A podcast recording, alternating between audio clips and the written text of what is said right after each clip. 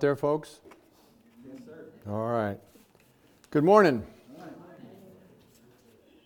Up on the screen, I'm going to start with a verse that we all know very, very well. Romans 8:28. There's a, a number of dis- different versions, but I'm going to read to you from the Amplified Translation.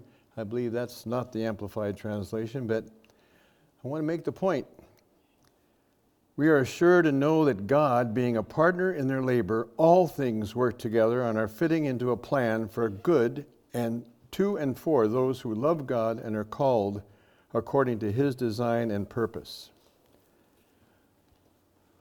Shall we pray? Father God, we know, we know you love us, you care for us, and that all things in our lives if we are called according to your purpose, are going to work out according to your purpose. Help us to yield to your will, to be ever faithful to you, to trust in you always, no matter what. In Jesus' name, amen. We're going to talk a little bit about what we should be thinking about when it says all. Because some things we see going on in this world today we have to question. I believe the enemy is using fear to divide the church. It's wrong, and now more than ever, the church needs to stand united. Our family needs to be united. I've heard in my own family, and maybe yours, that if you don't have a certain vaccination, you can't come and visit. That's wrong. What are you afraid of? God didn't give us the spirit of fear. This is a, a tool that Satan uses. Many Bible verses about fear. What I've picked up from my own Bible reading is that the phrase occurs a lot. Ever since the first occurrence with Adam after the fall, fear seems to be our natural reaction. We can be afraid when we come into God's presence. We are afraid in our dealings with our peers, especially now at the age of COVID. We're afraid in the presence of our enemies. We're afraid of change, afraid when things remain the same. We're afraid of our fears, afraid of our fears. But I've noticed that God is quick to reassure his people. He reassures them when it comes to his, into his presence. When John had the vision of Jesus, his first response was fear, but Jesus was quick to reassure him. Revelations 1:17. And when I saw him, I fell at his feet as dead. That's fear. But he laid his right hand on me, saying to me, Do not be afraid. I am the first and the last. Again, Revelations 1:17. He reassured them when he gives back he gives them a task to do. When Moses died, the mantle of leading the Israelites fell on Joshua. God knew what a difficult task it would be, but he didn't want Joshua to be afraid. And so he told him, Have I not commanded you, be strong and of good courage? Do not be afraid, nor dismayed, for the Lord your God is with you wherever you go. Joshua 1 9. God reassures them when they face the enemies. One of the last speeches Moses made to the Israelites contained a reminder that if they remained obedient, God would fight the battle for them. And here's what he said When you go out to battle against your enemies and see horses and chariots and people more numerous than you, do not be afraid. For the Lord your God is with you, who brought you up from the land of Egypt. And he, and he shall say to them, Hear, O Israel, today you are on the verge of battle with your enemies. Do not let your heart faint. Do not be afraid, and do not tremble or be terrified because of them. Deuteronomy 20, 1 and 3. That's the New King James Version. Our God is quick to remind us that we have no need to fear as, living, as, as long as we depend on Him. Even before Jesus' crucifixion, he told his disciples that they would have peace, not fear. He would have peace. He said in, in uh, John 14 27, Peace I leave with you. My own peace I now give and bequeath to you. Not as the world gives to you, do I give to you. Do not let your hearts be troubled, neither let them be afraid. Stop allowing yourselves to be agitated and disturbed, and do not permit yourselves to be fearful and intimidated and cowardly and unsettled. As children of God, we can rest assured that the Bible is filled with many verses that teach us how to manage our fears. What's fear according to the Bible? There are 501 occurrences of the word fear in the King James Version of the Bible. I didn't count them all. I'm taking someone's word for it. The word afraid first appears in Genesis 3:10. Adam heard the voice of his creator and was afraid. We know the story. We know that Adam and Eve had disobeyed God's explicit instructions. Should perhaps be afraid if you disobey God. Fear entered the Garden of Eden when Adam and Eve sinned. Prior to Genesis 3, everything on earth was very good. But all that changed after Lucifer deceived the woman. When God called Adam after the fall, his words were, and he said, Hear thy voice in the garden. And I, I, I heard thy voice in the garden, and I was afraid, because I was naked and hid myself. In an instant, fear and shame entered God's perfect world, and they've been, it's, it's been here ever since. Adam and Eve had eaten the fruit of the tree of the knowledge of good and evil, and they, were, and they experienced fear. We know that sin and fear are intricately woven together. But did you know that God and fear are also intertwined? The word translated as fear in Genesis 3 is the Hebrew word Yahweh. Not Yahweh, Yahweh, Ray. And it's used to refer to both reverent fear and dread. But it wasn't reverent fear that Adam and Eve were experiencing. It was the terror that exists when someone knows they have done something wrong and need to face the consequences. The beauty about God is that He perpetually reassures humanity Do not fear, He tells us, I am with you. God knew that the fears of humanity had risen to dangerous levels. We would fear the God, fear that the God who gave us life. We would run from him and refuse to accept his help that we need. We would fear each other. We would fear the animals, and they would fear us. The perfect balance had been disrupted. What's the Bible say? It shouldn't be a surprise to learn that there are a lot of Bible verses about fear. God knew his people had developed a number of phobias. Because of that, he spent a lot of time reassuring us that we can trust him. When we put our faith in him, we have no reason to fear. As Christians, we have good reason not to fear. We don't have to be afraid because God is with us. But when the enemy comes whispering lies, and we're being lied to a lot, Amen. it's hard to remember that what to believe. It's for that reason I'd like to remind you of some of the Bible verses on fear. When fear wants to steal our peace and joy, it's good to remember that God is with us. In times of great stress, meditate on these verses. First, fear not. There's nothing to fear, for I am with you. Do not look around you in terror and be dismayed, for I am your God. I will strengthen and harden you to the difficulties. Yes, I will help you. Yes, I will hold you up and re- retain you in, in my victorious right hand of righteousness and justice. Isaiah 41:10, also you find it in Acts 18:10. Another one, I sought the Lord and he answered me and delivered me from my fears. So, what's the answer to fear? Seek the Lord. When I was afraid, I put my trust in you, in God, whose word I praise. In God I trust. I shall not be afraid. What can flesh do to me? All flesh can do to us is kill us. And then what? To be absent from the body is to be present with the Lord. What's to be afraid of? Be strong and courageous. Do not fear or be in dread of them, For is the Lord your God who goes with you. He will not leave you nor forsake you. Deuteronomy 31 6. The Lord is on my side, I will not fear. What can man do to me? Psalm 118 6. Getting the message? We are not supposed to be afraid. I see fear being pandered all over this country on every newscast. Don't go anywhere. You might run into somebody who might be sick.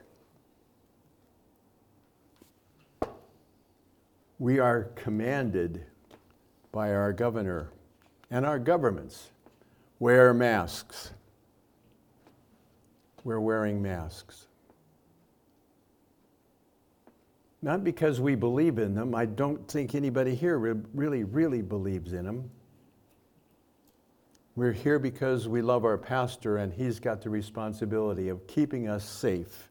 And so he has to stay within the law because that's what Romans tells him to do. I've made no secret about the fact with my pastor that I don't agree with these fool things. And if you were all honest and raised your hand, I bet you I could see pretty good percentage. uh, no, only one hand is necessary. The truth of the matter is that's a fear. And it's going across the entire United States right now. And Satan is behind this. But trust me. We have a godless enemy who has started this process with the COVID say it was an accident. It was not an accident. It's a biological warfare. And it's worked. We're terrified as a country. We, as Christians, children of God, should not be afraid. This is the time for us to reach out, to open up and reach out and touch people who are afraid and tell them, we have the answer. The field is white with harvest. I've said before from this pulpit if you have a friend who doesn't know the Lord, now is the time that they need to know the Lord because time is short, folks. We have a little time left to share the Word of God. A little. The talk, the, the talk is clicking. Ha! The clock is ticking. That time clock is running out. In just a few more days, the Hebrew people will celebrate the new year. Another year on that clock that runs down and runs out. One more year. You can't live it again. All you can do is live the next one. I don't know about you, but sometimes my fears and anxieties block my view of God. All I can see in this thing is I'm worried about something. But when I refocus my thoughts on God, the size of my fear shrinks and everything shifts back into per- perspective. I know that if you would meditate on the Word of God, the same thing would happen to you. When fear and anxiety threaten to overwhelm you, remind yourself of these Bible verses on fear. One we know really well Matthew 6 34. Therefore, do not be anxious about tomorrow, for tomorrow will be, will be anxious for itself, sufficient for the day its own trouble. And next, one of my favorites that I misquote to a pastor all the time, and he never corrects me. I really appreciate that about him. 2 Timothy 1 7, for God did not give us the spirit of timidity, or of cowardice, of craven and cringing and fawning fear, but He has given us His spirit of power and of love and of a calm and well balanced mind and discipline and self control. So, who's giving people fear? God or Satan? No question, is there? If you believe in God, you trust in God, you're not going to be afraid. We have nothing to fear but fear itself. Do not be anxious about anything, but in everything by prayer and supplication with thanksgiving, let your requests be made known to God, and the peace of God, which surpasses all understanding, will guard your hearts and minds in Christ Jesus. Philippians 4 6 and 7. Fear is part of our daily lives if we let it be. But if we're going to walk the path God has prepared for us, it's not okay to allow fear to cripple us. It's not okay. We must overcome our phobias and anxieties so we can become the God designed version of ourselves. That version is the version that sent David to face Goliath. That's the version that we need to be. Our Goliath is out there in the form of, of, of COVID and other things sponsored by people who don't have our best interest at heart. God will make us Davids if we'll let him. And we can slay that dragon. And I'm using that as a metaphor because I believe the dragon, dragon is very much Satan in disguise. Fear is part of our daily lives, but we don't have to let it be that way. And we can quote Scripture just like Jesus did. In Psalms 23 4, David says, Yea, though I walk through the deep, sunless valleys of the shadow of death, I will fear or dread no evil, for you are with me. Your rod to protect and your staff to guide, they comfort me. Psalms 23 4. You shall not be in dread of them, for the Lord your God is in your midst, and great, awesome God. Deuteronomy 7 21. And another one, the angel of the Lord encamps around those who fear him, who revere and worship him with awe, and each of them he delivers. Psalms 18, 1 and 145, 20, a combination. And found in Psalms 34, 7. We need to meditate on those verses. The authority of the Bible rests on the authority of God. God is supreme over all things, including shame and fear. He already has given us the victory and the tools we need to defeat, to defeat the fear, or at least keep it under our control. Take a few minutes to read through this list of fear not verses. You have the power to control your fear. That's one of the gifts we receive from the Holy Spirit. Meditate on some of these verses about fear and others, and you'll be surprised how quickly fear recedes from your being. So we go back. Romans 8:28. All. What does all mean?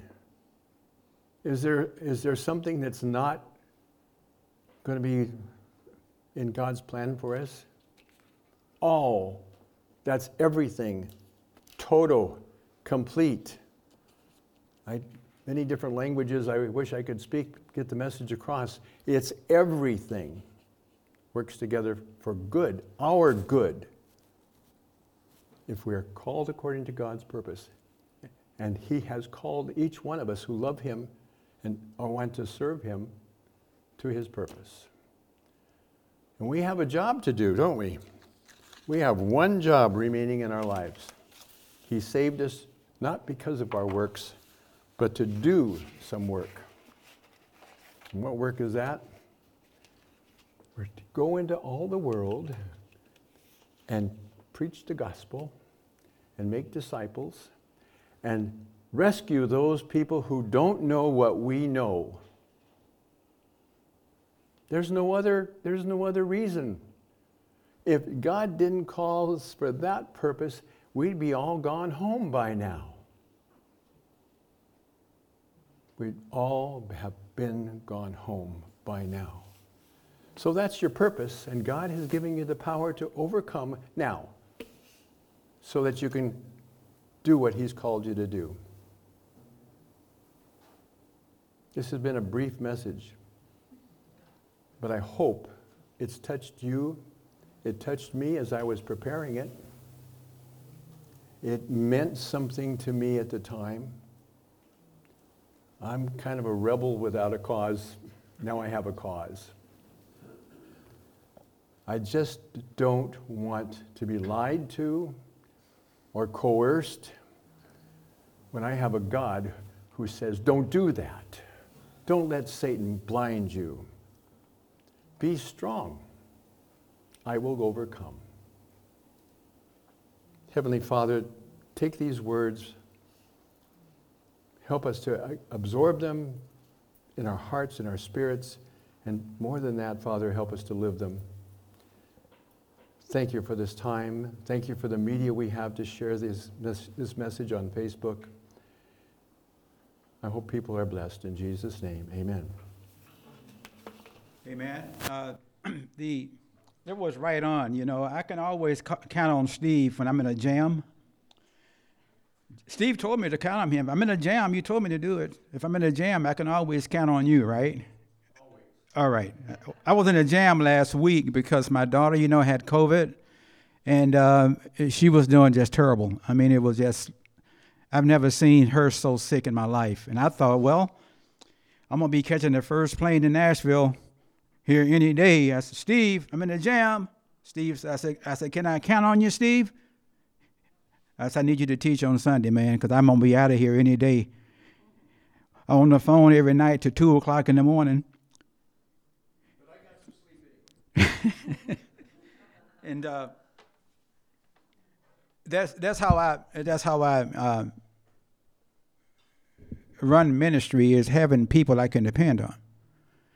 You know, you, you, a pastor can't run a church by himself. Sometimes things come up when you don't, you don't sleep. You know, you, I, I'm dealing with people who, who are depressed, people who are suicidal right now. I'm counseling people who are suicidal. Did you know that? Quite a few. You know, you know, you know, we see things that people don't see. We see things behind the scene that no one else sees.